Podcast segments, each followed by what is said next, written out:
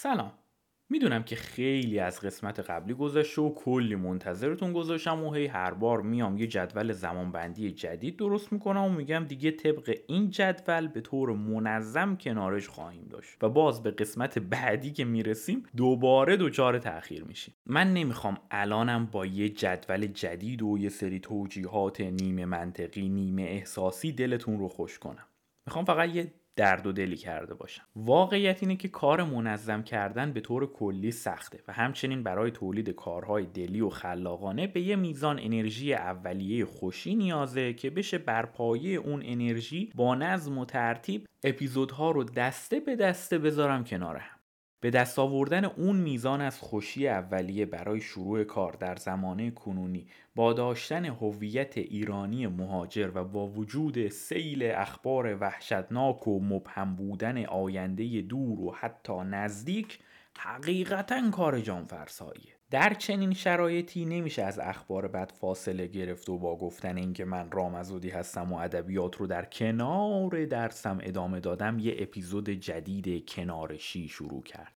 من نمی‌تونم چشمم رو روی همه اتفاقات تلخ اون بیرون ببندم و یه دلخوشی برای خودم جور کنم. و منظورم از بیرون در واقع ملاقه بزرگتری از فقط وضعیت ایرانه. بیرون برای من میشه هر آن چیزی که بیرون از باغ بزرگ ادبیاته. البته این احتمال هم هست که به خاطر طبیعت باغ که خب جای گلگشت و تفرجه مقایسه بیرون و درون همواره نتیجهش سه هیچ به نفع درون باشه. اما سرآخر شاید اگه آگاهانه بدونم که دارم قدم به باقی می‌ذارم که با اون بیرون زمین تا آسمون فرق داره هم تجربه آرامش و لذت از اون باغ رو برای خودم بیشتر کنم. و هم وقتی برگشتم به دنیای واقع در بیرون باغ یه فکر چاره ای به حالش بکنم که دست کم یک کم شرایطش بهتر بشه. پرحرفی و پیچیده گویی شد. من رام ازودی هستم و شما رو دعوت می‌کنم که واقعا پاشین بیاین به این کنارش و یه چرخی تو این باغ در کنار اخبار بد زندگیتون بزنید.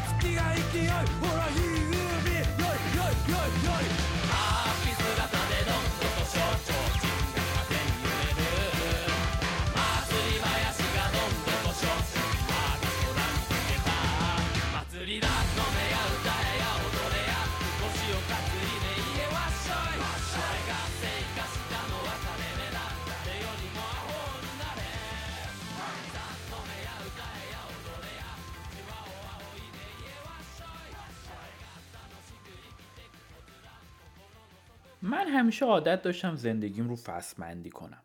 از یه جای به بعدم این فصل ها از دستم در رفتن. دیگه همشون من در آوردی و علکی به حساب میان. برای همین امروز می‌خوام یه فصل بندی من در آوردی مختص این قسمت از پادکست کنارش درست کنم. تا امروز که اواخر بهار 1401 هستیم زندگی من در فرنگ به سه بخش تقسیم میشه. بخش دانشجویی، بخش گذر از دانشجویی اول و بخش گذر از دانشجویی دوم. به طرز عجیبی توی هر بخش از زندگیم درگیر یک کتاب از کوبو آبه شدم. دوره دانشجویی با کتاب زن در ریگ روان به سر شد. البته این کتاب رو قبل از این دوره خونده بودم شاهدشم توی معرفی که توی پیج اینستاگرامم سالها پیش از این کتاب گذاشتم موجوده ولی برای یکی از مشقهای دانشگاهیم دوباره رفتم سراغ فیلم و کتاب این داستان.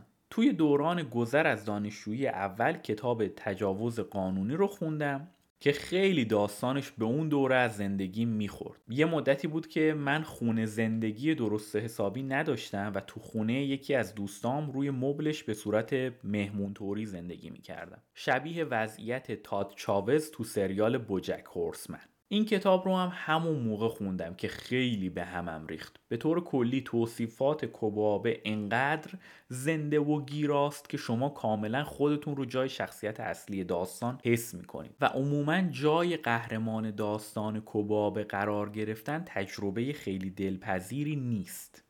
و حالا در دوران سوم زندگی بیرون از ایرانم که میشه گذر از دانشجویی دوم کتاب آدم جعبه رو با ترجمه فردین توسلیان خوندم. آدم جعبه رو یه روز یکی اومد به هم پیشنهاد داد و گفت میشه این رو بخونید و یه جلسه کتاب خونی با ما بذارید. اون موقع من ایران بودم و داشتم خارج می شدم یا خارج بودم و داشتم جا می افتادم یا خارج بودم و داشتم بیجا می شدم به هر حال نمی‌تونستم کاری بکنم. اما بالاخره در حالی که توی خونه خودم تنها جاگیر شدم و گاهی هفته ها میگذشت و با هیچ آدم واقعی به صورت حضوری صحبتی نمی کردم این کتاب رو خوندم. ویژگی های هر سه فصل من در آوردی زندگیم به شدت باعث میشه تأثیر کلام کبابه بر من بیشتر بشه. البته الان که برمیگردم به گذشته نزدیک نگاه می‌کنم می‌تونم این اثرگذاری رو انقدر پررنگ ببینم. وقتی که تو جریان عادی زندگی هستم خیلی این رنگا قابل تشخیص از همدیگه نیستن. خب دغدغه اصلی کوبابه توی تقریبا همه کاراش یا دست کم توی این سه تا داستانی که حرفش هست مسئله بحران هویته که اینجا مسئله اساسی منم محسوب میشه. چند هفته پیش مراسم وصل کردن اینترنت داشتم و از این جهت میگم مراسم چون واقعا نصب و راه اندازیش برای خونه جدیدم یه ماجرای مفصل چند ماهه بود. پیش از من کسی توی این واحد اینترنت نگرفته بود. طبقه پایین آپارتمانم یه خانم مسنی زندگی می‌کرده که قبل از نقل مکان من عمرش رو داده به شما. و خب کس دیگه اونجا زندگی نمی‌کنه. همسایه بالایی ها هم یه زوج مسنن که نیازی به اینترنت احساس نکردن. پس نگرفتنش. کم و بیش شبیه همین ماجرا برای کل کوچه‌ای که توش زندگی می‌کنم اتفاق افتاده. یعنی از ابتدا تا انتهای کوچه محض رضای خدا حتی یکی از این خونه ها اینترنت نداشته. وقتی من سفارش اینترنت دادم مهندسین شرکت مربوطه تقریبا یه هفته رفتن و اومدن تا کابل اینترنت فیبری رو از خیابون اصلی در مرکز شهر لندن بیارن بکشن توی کوچه ما. وقتی این ماجرای باور نکردنی در حال رخ دادن بود همه اهل کوچه که شامل یک دو جین پدر بزرگ و مادر بزرگ با سگهاشون بودن اومدن دم در خونه بنده که ببینن این سیمکشی ها و اینا چیه. منم داشتم درباره فرصت ها و تهدیدهای وصل شدن به اینترنت پرسرعت براشون سخنرانی می‌کردم. اونا هم اینجوری بودن که ای ول چه جالب بریم به این مهندسه بگیم برای ما هم بیاد سیم بکشه. در همین حین یکی از پدر بزرگ های حاضر در جمع ناقافل برگشت به هم گفت ببخشید پسرم شما که اینقدر بلایی کارتون چیه؟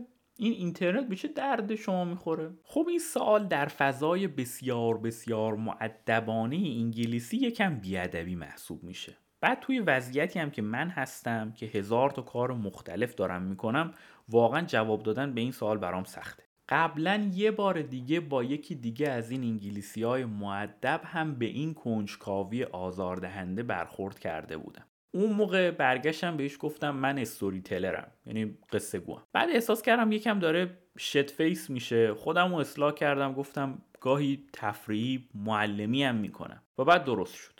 از اون دفعه درس گرفتم و دیگه مستقیم با اعتماد به نفس به پدر بزرگی توی کوچه گفتم من شاگرد خصوصی می‌گیرم و فارسی درس میدم. این اینترنت هم برای کلاسام می‌خوام. حالا من همیشه سر کلاسم که هستم برای زبان فارسی از واژه فارسی استفاده می‌کنم.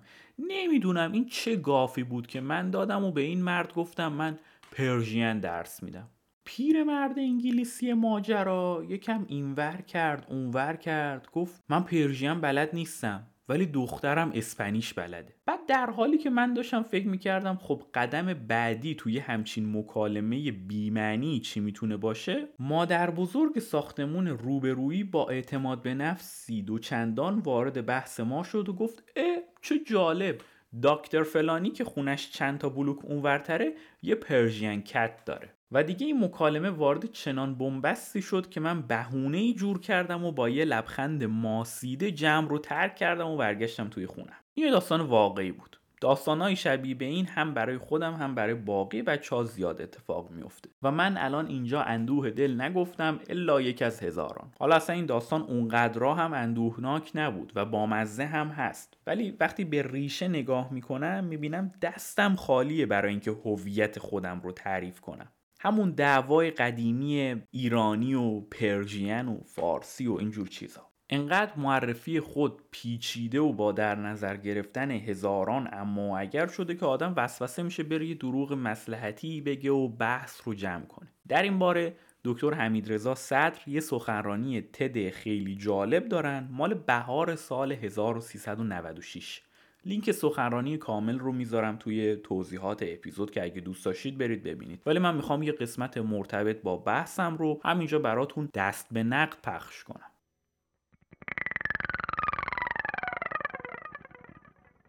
به جوان هایی که همه اون ابزار fact رو دارن و جلوترن در مورد چیزی که صحبت می‌کنن می‌دونن چیه. ولی به بازی دوگانه افتاد اسمش رو می‌ذاریم زندگی دوگانه double life یک زندگی اینجا یک زندگی اونجا که هم از بابش نوع برخورد و شخصیت و حتی نوع گویش تفاوت می‌کنه هم از نظر ظاهر. این نوع لباسی که اینجا میپوشه نوع لباسی که اینجا میپوشه جوری که اینجا صحبت می‌کنه جوری که و, و خب این, این خیلی ترسناکه. شما ببینید الان واژه کلیدی که تو این ده 15 ساله ما میشنویم به دوره ما ربط نداره جوونا میگن چیه؟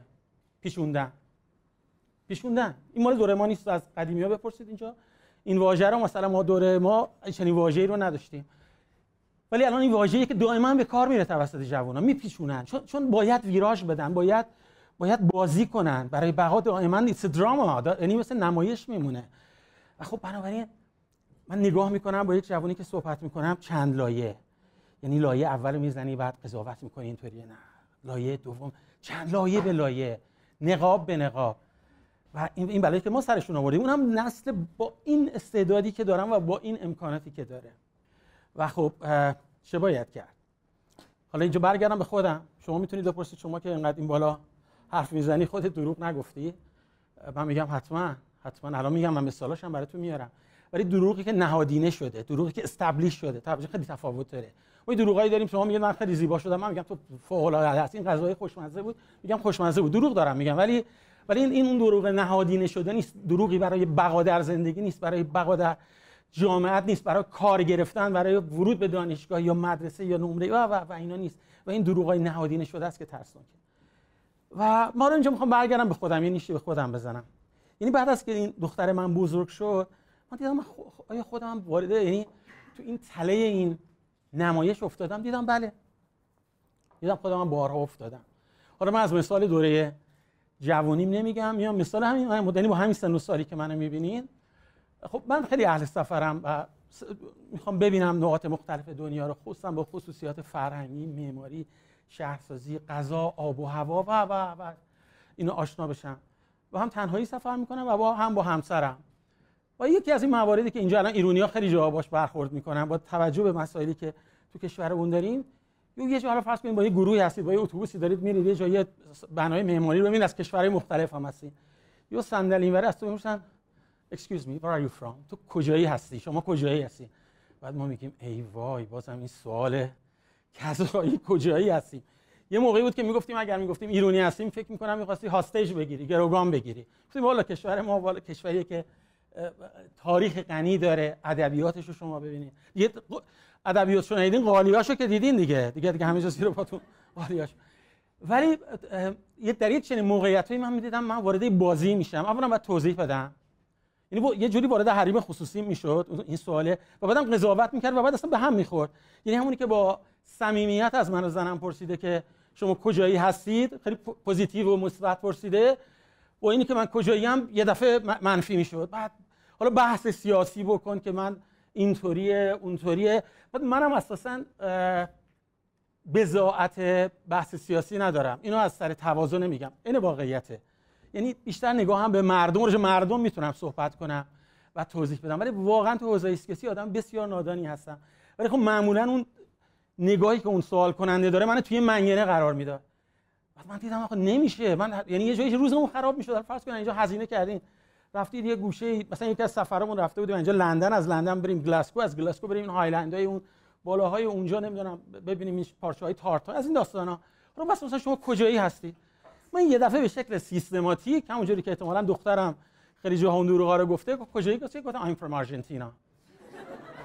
گفت آره بعد خوشبختانه اطلاعاتم در مورد شرایط سیاسی آرژانتین از دوره دانشجویی که حکومت سرهنگا چی بوده اون کشتارها در مورد برخس به اندازه معقول می‌دونم. در مورد دیگو مارادونا می‌تونم درست سخنرانی کنم. بحث بسته می‌شد. یعنی خود حمید صدر تو این تله افتاده. من با یه پاسخی که از خودم خواستم محافظت کنم من اگه اون فورهند زد من بکن. بعد یه همین اخیرا پیش اومد. با خانممون داریم میریم از اینجا رفتیم فرانکفورت که بریم لس آنجلس یه پرواز 13 14 ساعته یه خانم آقای آمریکایی. بعد هم پیش میاد دیگه. Where are you from? ای داد بیداد. آقا داریم معاشرت می‌کنیم. حالا این ملیت رو فراموش کن. من دیدم حالا این دفعه یه دفعه ذهن می‌خوام بگم ذهن چگونه طبقه بندی می‌کنه دروغو این بازی رو. و تو من یه دفعه خب به هر حال ما داریم میریم آمریکا. آمریکا اینجا آمریکای شمالی اینجا آمریکای جنوبی اینجا نصف آمریکا به زبان اسپانیایی و مکزیکی اینا صحبت می‌کنن. من اگر بگم که مال آرژانتینم گفتم I'm from Greece. گفتم گریک آره نه من گفتم من یونانی هستم. باز اینجا اون اطلاعات به کار اومد. گفتم خب آره در مورد ملینا مرکوری می‌دونم در مورد چپی های در حقیقت دوره دانشجوییم توی یونان می‌دونم. در مورد زوربای یونانی می‌دونم. در مورد موسیقی تئودوراکیس که مورد علاقمه می‌تونم صحبت کنم. و من من هم به این من هم به این وادی پرتاب شدم. منتها مال من می‌تونم بگم از سر اجباری بود که می‌خواستم در همون حد موقعیت خودم حفظ کنم. ولی مال نسل جوونمون و خصوصا بچه ها جامعه که بچه هاش دروغ کردن یاد بگیرن واقعا نگران کننده است. همون بچه هایی که ما براشون قصه چوپان دروغگو رو بارها گفتیم قصه و فیلم پینوکیو رو نشونشون دادیم. دروغ از گناهان کبیره است. اهورامزدا بر علیه دروغ صحبت کرده کلیله و دمنه اخلاق ناصری و و ده ها ده ها روایت هست.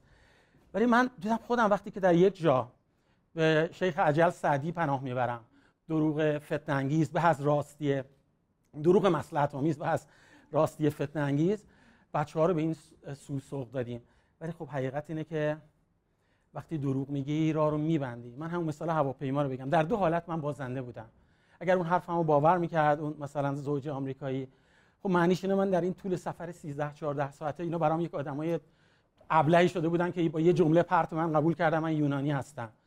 و اگرم حرفمو باور نکرده بودن که یعنی 13 14 ساعت با هم همسفریم و اینا نگاه می‌کنن. تو یک سوال ساده رو به هر دلیلی نمی‌خوای جواب بدی. تو چه موجود پیچیده و پرتی هستی؟ خب حالا ما به اینجا رسیدیم. من در مورد خودم میگم چیکار کردم. یعنی واقعا اینقدر این مسئله برام مهم شد و برجسته شد. یعنی الان در جامعه زندگی می‌کنیم که ما همش در حال دیکودینگ هستیم. داریم رمزگشایی می‌کنیم. ما الان دقت کردید هر جا که میری میگین قیمتش چقدره واقعا نمی‌دونی به راست میگن یا دروغه. اگه ماشین دادی درست کنن. اگه به یه نفر ابراز عشق کردی اونم میگه واقعا من از ته قلب تو علاقه دارم. نمی‌دونی. این جامعه که مبتنی بر رمزگشایی شده خب خیلی پیچیده است خیلی خیلی نگران کننده است. این دیگه نه با پول حل میشه و, نه و نه با جابجایی سیاستمدارا. یعنی یک زمانی می‌خواد یک اتفاق عمیقی افتاده تو روح و قلب و ذهن ما. به حال دروغ میوه باغ دروغه. و جنبه بدی بدی اینه که چون امری دیر پا شد دیگه دیگه دیگه محو کردنش خیلی سخته. من در مورد خودم وقتی به اینجاها یعنی اینقدر دغدغم شد من شروع کردم نوشتن و ابراز کردن. چنانچه امروز خب موضوعات مختلفی تو ذهنم بود. فکر کردم این یعنی هر چند دارم اشاره می‌کنم که تو جامعه هم چی میگذره و نگرانی هم میگم. ولی در حقیقت اون اعتراف خودم هست جلو جمع بزرگواری مثل شما یا جلو دوربینی که اینو ثبت می‌کنه. من شروع کردم نوشتن. یعنی امیدوارم یه روز کتابی بنویسم. های کوچک و بزرگ زندگی من. اومدم از بچگی. واقعا کجاها در چه موقعیتایی به پدرم دروغ گفتم در چه شرایطی به مادرم دروغ گفتم تو مدرسه کی پوز اینو دادم که درسم خوبه از نسبت به بقیه در حالی که نبود. کجا خواستم کسی رو دور بزنم به تعابیر امروزی ها بپیچونم؟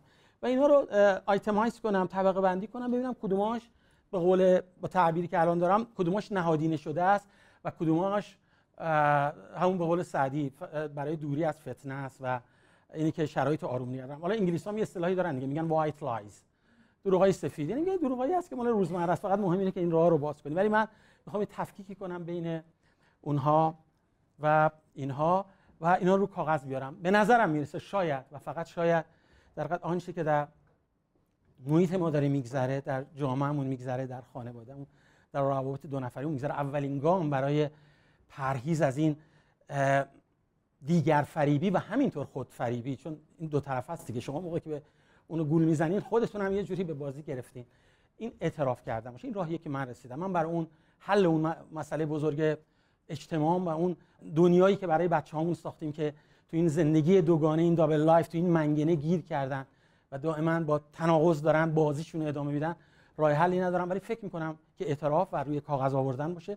و طبقه بندی کردن باشه که شاید شاید شاید یک قدم رو به جلو بریم.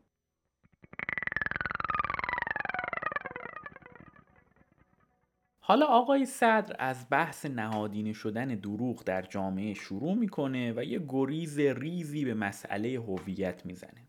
خب این یه زاویه جالبی برای دیدن این ماجراست.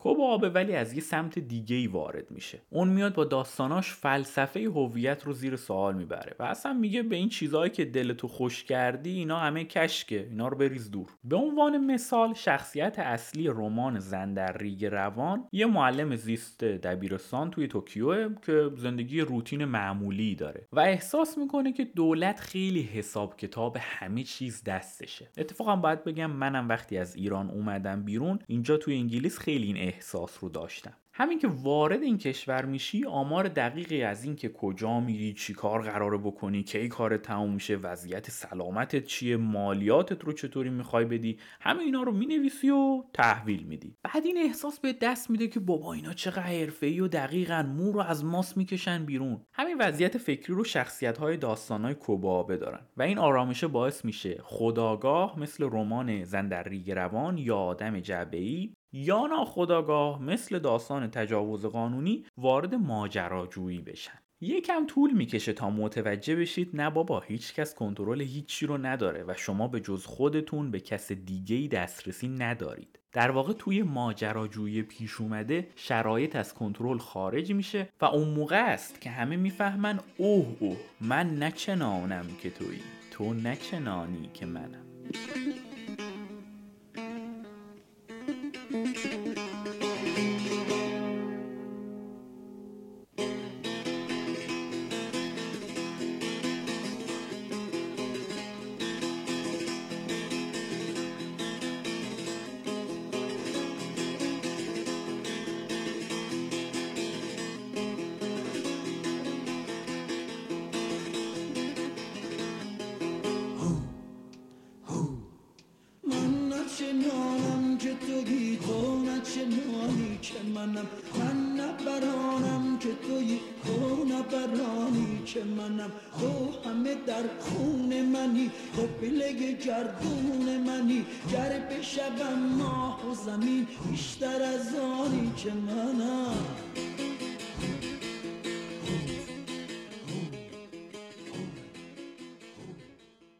دیگه داشتم کتاب آدم جعبه رو تموم می کردم که نمایشگاه کتاب تهران بدون سانسور اینجا برگزار شد. این یه نمایشگاه موازی با اون نمایشگاه تهران معروفه که بیرون از ایران با ناشرانی که اینور کار می‌کنن هر سال برپا میشه. من رفتم و یه سرگوشی آب بدم ببینم اوضاع از چه قراره. فضای نمایشگاه کتاب بیرون از ایران درست به اندازه نمایشگاه کتاب داخل ایران شعاری و باسمهی و لوس بود. البته طبیعتا جنس شعاری بودن این دوتا نمایشگاه با هم فرق داره ولی خب نتیجه یکیه. کتاب های موجود هم چه اونهایی که از ایران آورده بودن و چه کتاب های چاپ شده در فرنگ انقدر گرونه که من خیلی حساب شده باید یه کتابی رو بخرم. ولی باز سعی کردم مثبت باشم و دست خالی بیرون نیام. رفتم سراغ رمان های نویسنده های ایرانی بیرون از ایران. می‌خواستم یه داستان خوب از یه نویسنده قدر ندیده پیدا کنم که در فضای بدون سانسور فرنگ طرحی نو در انداخته باشه. هفتش تا کتاب رو باز کردم صفحه اول و دوم رو خوندم و اصلا جذب نشدم. گفتم خب حتما ایراد از منه. رفتم سراغ آدمای یکم معروفتر. یه رومانی برداشتم که هم اسم خیلی جالبی داشت و هم آزمون جذب شدن در دو صفحه ابتدایی کتاب رو برای من با موفقیت پشت سر گذاشت. اسم و رسمش رو نمیگم چون می‌خوام یکم ازش بد بگم. کتاب پیرنگ خاصی نداره. سلسله ای از اتفاقاته که کنار هم چیده شده حالا بعضیاش جالبم هستن. خیلی هاش اتفاقای واقعی هن که افتاده و مثلا ما در اخبار دربارشون شنیدیم و درصد خیلی کمی از نوشته ها هم بر پایه تخیل نویسنده نوشته شده. حسی که از خوندن کتاب بهتون دست میده شبیه اینی که توی مهمونی نشستید یه آدم نسبتا پرحرفی داره خاطرات مهاجرتش رو از اول با جزئیات تعریف می‌کنه و البته برای اینکه بیشتر باحال به نظر برسه روایت ها تقطیع شده و یه پراش زمانی بیمورد توی تعریف کردن روایت به وجود اومده. چون فضا هم بدون سانسوره چهار تا فش به حکومت و یه کوچولو صحنه های جنسی وسط خاطرات پخشه. اون قسمتی هم که گفتم بر پایه تخیل نویسنده نوشته شده دقیقا همین بخش جنسی ماجراست. چون خیلی غیر واقعیه. کار نداریم حالا. به هر زور و زحمتی که بود کتاب مذکور رو خوندم. هیچ لذتی هم از خوندنش نبردم. بعد تصادفا یه ویدیویی توی اینستا دیدم که گویا نویسنده کتاب درست بعد از من اومده نمایشگاه و یه نیمچه سخنرانی داشته درباره کارهاش و سبک نوشتنش. باز من رفتم یکم صفحه شخصی نویسنده رو بالا پایین کردم و دیدم بالاش نوشته فلان فلانی ژورنالیست و ناولیست. خب این هیچ اشکالی نداره.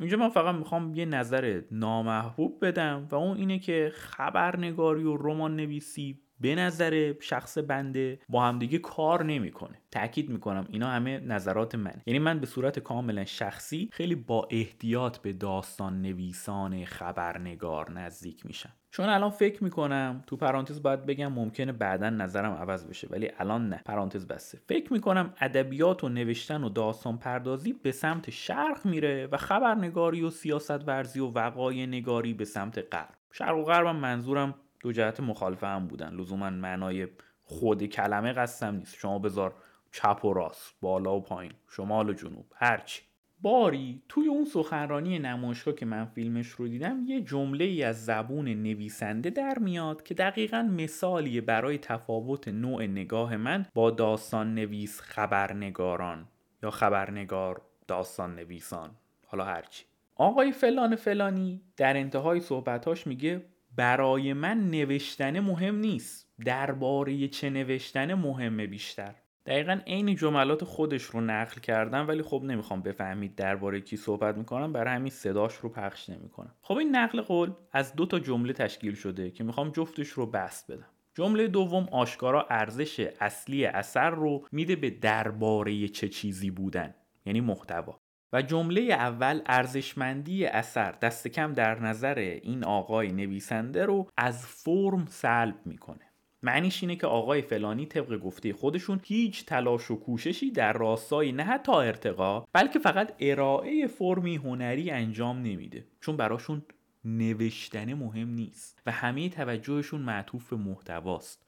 چون درباره چه نوشتن مهمه. این نوع نگاه ممکنه در انتقال یک خبر یا واقع تاریخی یا خاطره یا گزارش مفید و اصلا لازم باشه. ولی من فکر می‌کنم قطعا برای ادبیات کافی نیست. با این نگاه وارد ادبیات یا کلا هر هنری شدن فقط باعث میشه نتیجه محصولی شعار زده باشه. مهم هم نیست چه شعاری رو داره می‌زنه. کار نهایی ارزش جمال شناسانه نداره. در رد ترجیح دادن محتوا به فرم یه بیت از حافظ کفایت می‌کنه. وقتی میگه یک قصه بیش نیست غم عشق وین عجب که از هر زبان که میشنوم نامکرر است. حافظ به روشنی داره میگه همه چیز فرمه و اگه بیفتید توی دام محتوا و فکر کنید وای این عشقی که من دارم با همه عشقا فرق می‌کنه؟ یعنی محتوام خیلی ارزشمنده. تموم کار. این بحث باز هم جای صحبت داره ولی من همینجا ولش می‌کنم و اگه علاقه من شدید پیشنهاد میدم یه سری به کتاب رستاخیز کلمات نوشته دکتر شفیع کتکنی چاپ شده در نشر سخن بزنید. نسخه الکترونیک کتاب هم روی تاخچه و فیلیبو موجوده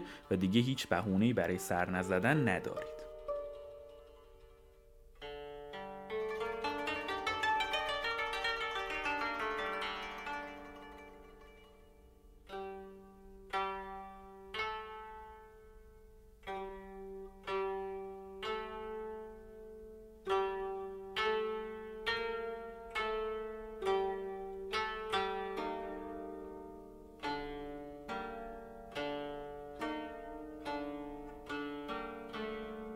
حالا من همه اینا رو گفتم که برسم به آدم جعبه کوبابه چون درباره کوبابه یه سری عبارات و صفات پرتکرار هست که مثلا کافگای ژاپنیه و یه رمان و فیلم بسیار موفق و معروف هم هست به اسم زن در ریگ روان که همه خوندن و دیدن و حرفایی که باید و شاید رو زدن. باز تو پرانتز بگم اگه زن در ریگ روان رو نخوندید آب دستتونه بذارید زمین و برید اول کتاب رو بخونید. ترجمه فارسیش هم خیلی خوبه. الان اسم مترجم یادم نمیاد ولی فکر کنم نشر نیلوفر چاپش کرده. و بعد برید فیلم رو ببینید. فیلم قدیمی و سیاه سفیده ولی خیلی قاب بندی های جالبی داره. حوصله کنید و تا انتها ببینیدش. پرانتز طولانی بسته. اما کتاب آدم جعبه‌ای که گویا دو تا ترجمه ازش موجوده و دومی چاپ رسمی نیست و گویا بدون سانسوره یکم کمتر شناخته شده است. برای همین من بیشتر درباره این کتاب صحبت می‌کنم. و نمی‌خوام اصلا چیزی از داستان رو لو بدم. فقط به جهت آشنا شدن با فضا و استفاده توی بحثم میگم که داستان درباره آدم و یا آدمهایی که یه جورایی بی خانمان محسوب میشن و یه جعبه می‌کشن روی سر و دور بدنشون و توی همون جعبه زندگی می‌کنن. من توی ویکیپدیای کتاب خوندم که کتاب شیوه روایت کلاسیک رو آشنایی زدایی کرده. چون ژانر ماجرا رئاله ولی ساختار کلی اثر سورئال شده. به نظرم این جمله ویکیپدیا درباره کتاب حرف درستیه. خواننده در مواجهه با این داستان یه سرگیجه ای احساس می‌کنه. فکر می‌کنه درست داره نمی‌فهمه چی شده. ولی این گیجی اصلا شبیه گیجی کتاب آقای فلانی که پیش از این بحثش رو کردم نیست. این دو کتاب در کنار هم که گذاشته بشن کاملا مشخص میشه. کوبو آبه می‌خواد با قصد و غرض شما رو گیج کنه که به فکر فرو برید. ولی فلانی شما رو گیج می‌کنه چون نمی‌تونه از پس تعریف کردن یه داستان جذاب بر بیاد.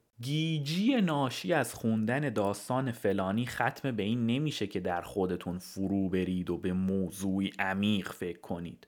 طبیعی هم هست. بالاخره کوبابه 6 سال برای نوشتن داستان آدم جعبه وقت گذاشته و حتی خودش یه مدت رفته توی کارتون زندگی بی ها رو تجربه کرده تا بتونه یه اثر تکون دهنده خلق کنه. حالا چون بحران هویت، دروغگویی، عشق، خمیال جنسی همه مسائل بشری ازلی ابدی هستن دیگه مهم نیست شما کجا باشید بالاخره باش درگیر میشید. و این چطور گفتن؟ یعنی فرم ماجراست که باعث میشه یک اثر درخشان بشه و در تاریخ باقی بمونه. وگرنه محتوا که همش داره تکرار و تکرار و تکرار میشه. شما می‌تونید کتاب آدم جعبه رو به صورت رایگان با ترجمه فردین توسلیان دانلود کنید و از خوندن یه داستان سرگیجاور و درگیر کننده لذت ببرید. این داستان حجم کمی هم داره کلا 166 صفحه است. جالبه بهتون بگم که کتاب آقای فلانی هم تقریبا 150 صفحه است و غیر قابل خوندنه. اینم یه نکته انحرافی مسخره.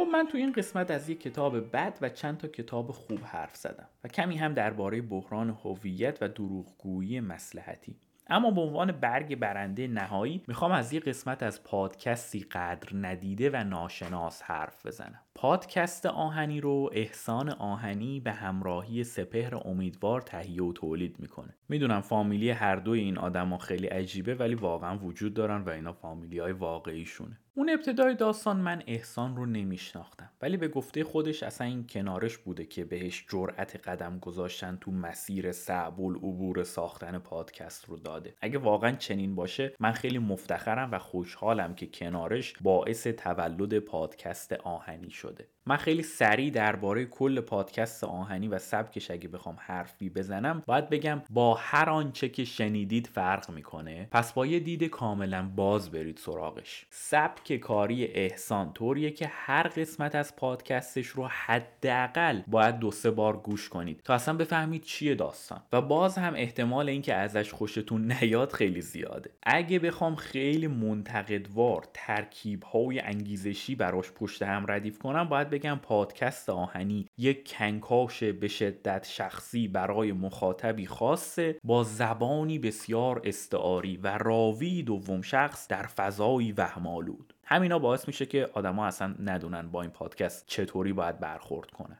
خب باید انتظارتون شبیه باقی پادکست ها نباشه. باید سبک و فضای شخصی راوی قصه رو بپذیرید و اجازه بدید احسان شما رو به یه خلصه رویاگون درست مثل چرت زدن در ظهر گرم تابستون ببره. من معمولا این اجازه رو بهش میدم و از نتیجه کار خیلی راضیم. به شما هم توصیه می‌کنم. حالا از اینها که بگذریم قسمت هشتم پادکست آهنی با عنوان شکستن نقاب نمایش نو یه مشق شب واجبیه که فکر می‌کنم حتما بعد از شنیدن این قسمت از کنارش باید برید سراغش. یه جورای احسان جان مطلب رو به شیوه و بیان خودش گفته. من توی قسمت بعدی کنارش حتما ازتون امتحان می‌گیرم ببینم واقعا رفتید سراغش یا نه. اگه درباره نمایش نو هم چیزی نمی‌دونید یه توضیح یه خطی کافیه. اونم اینه که نمایش نو از قدیمی ترین سبک های نمایش ژاپنیه که بازیگرها به جای اینکه با چهره خودشون نقش رو بازی کنن یه سری نقاب های چوبی به چهره می‌زدن که حالت چهرهشون رو نشون نمی‌داد. و مهارت بازیگر اتفاقا در همین بود که با اون نقاب چوبی کار رو در بیاره. درباره نمایش نو خیلی میشه صحبت کرد و من قول نمیدم ولی احتمال اینکه باز دربارش حرف بزنم هست. فعلا همین رو از من بپذیرید. این رو هم بگم که احتمالا ماسک های ژاپنی که توی فیلم ها بازی یا موزه ها دیدید بیشترشون یا مستقیما مربوط به این نمایش میشه یا از اون الهام گرفته شده. نو هم اسمشه به معنی جدید نیست اینجا. با این توضیحات که دیگه بیشتر از یه خط شد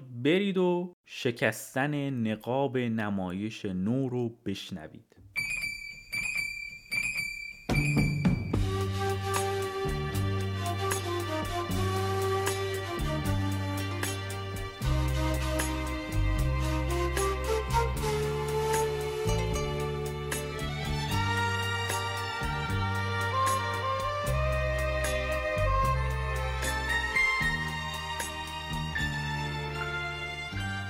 بین این دو قسمت خیلی فاصله افتاد و حساب کتابا قاطی شده. من دیگه نمی‌دونم کی توی این فاصله به کنارش دونیت کرده. به صورت کلی و عمومی مشتی هستید. دمتون گرم. سرتون خوش باد و خدافظ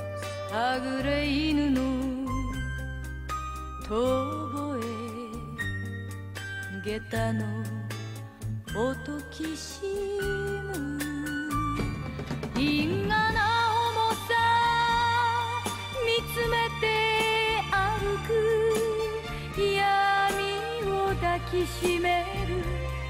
蛇の目の傘ひとつ。